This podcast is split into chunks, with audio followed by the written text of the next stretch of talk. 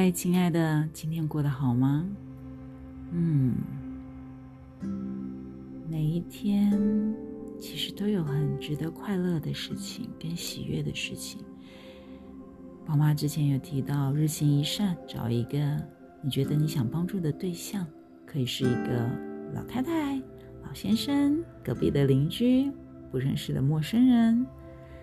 甚至只是看到一个地上的垃圾，随手捡起来，旁边的一个小猫咪，然后喵喵叫喂它，甚至只是因为你看到一株植物快要干枯而死，你为它浇水，这些都是一个对这个世界美好带来更加分、更有实质行动回馈能力的一件事情。千万不要小看这些美好的小动作。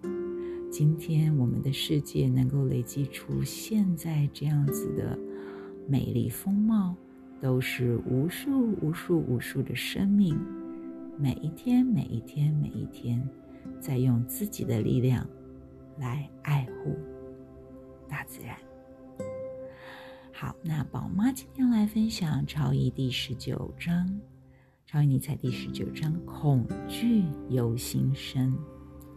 世间不好的事，四分之三都来自恐惧。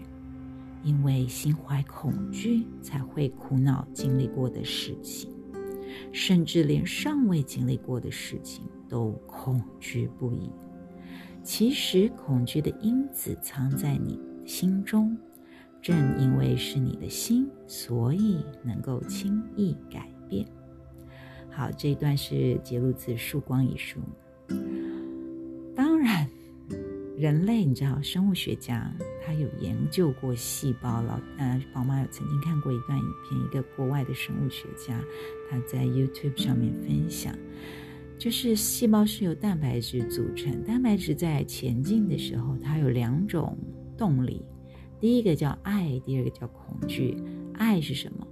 爱是一种合作的力量，就蛋白质，即使在蛋白质这样子的一个微观的世界里面，他们都会理解到一个东西叫做合作，会产生更大的能量，对自己是有好处的。那这样子的一个合作，我的驱动力就是我希望你好，因为你好，我也好。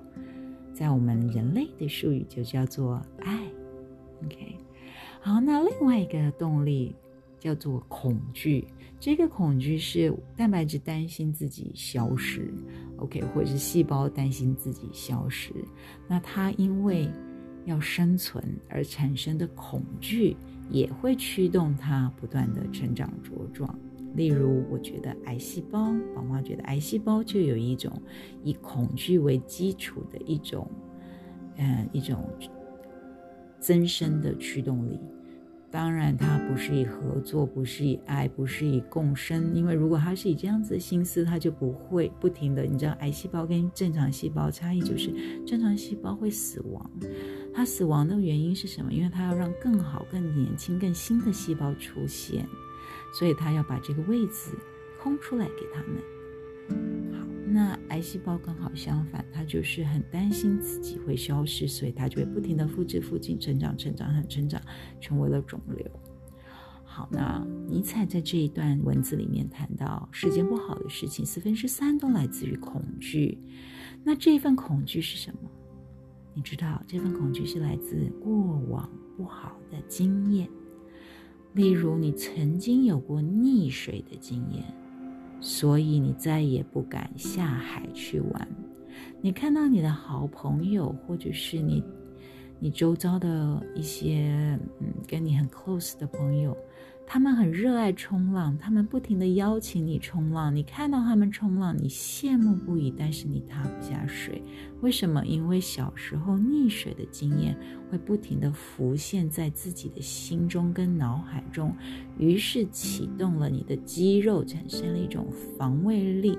那这份肌肉产生的防卫力。产生一种僵硬，你永远做不出别人可以做到的动作，你永远觉得一到了水中，你就是往下沉，你无法放松，你所有的力量都来自于挣扎。于是，你就被这个小时候溺水的经验控制住了，再也没有办法开心的享受水上生活。郭敬淳是我们这一届的台湾奥运的台湾之光。他不但得了全奥运的金牌，举重金牌，更重要的是他破了他自己的记录。但是，这样一位优秀的选手，他其实是经历过非常重大、重大的一个受伤低潮，怀疑自己是否能够再度踏上这样子的举重的舞台。然后自我突破，花很长的时间做复健跟疗伤。什么叫做复健？什么叫疗伤？其实更大的一种复健跟疗伤的动力来自于，我相信我可以。过去的东西并不会束缚我，只要我持续的用正确的方式前进。我一定可以比受伤之前的我更强大。那所以这个就是一个很明显，就是他因为自己的心调整好了，reset 好了，控制好了，所以他将那个受伤的恐惧的因子给去掉。那这在我们修行的。你知道，宝宝，我跟你们说过吗？宝宝学佛，在一个学佛的修行者来看，这代表什么？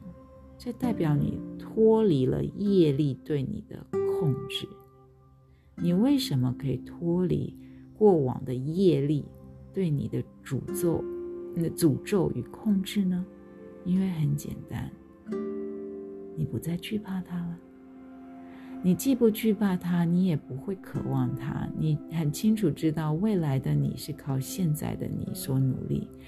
过往的受伤经验或多或少会影响你现在的所有的起步，会跟没有受伤的人是不一样。例如，没有受伤的人，他也许在重训的过程当中可以一次从。一次从五十公斤开始举，但是你受伤了，你可没有办法再像以前一样，你可能只能从十公斤开始举，因此你要比别人的训练时间要拉更长，但是你依然可以克服。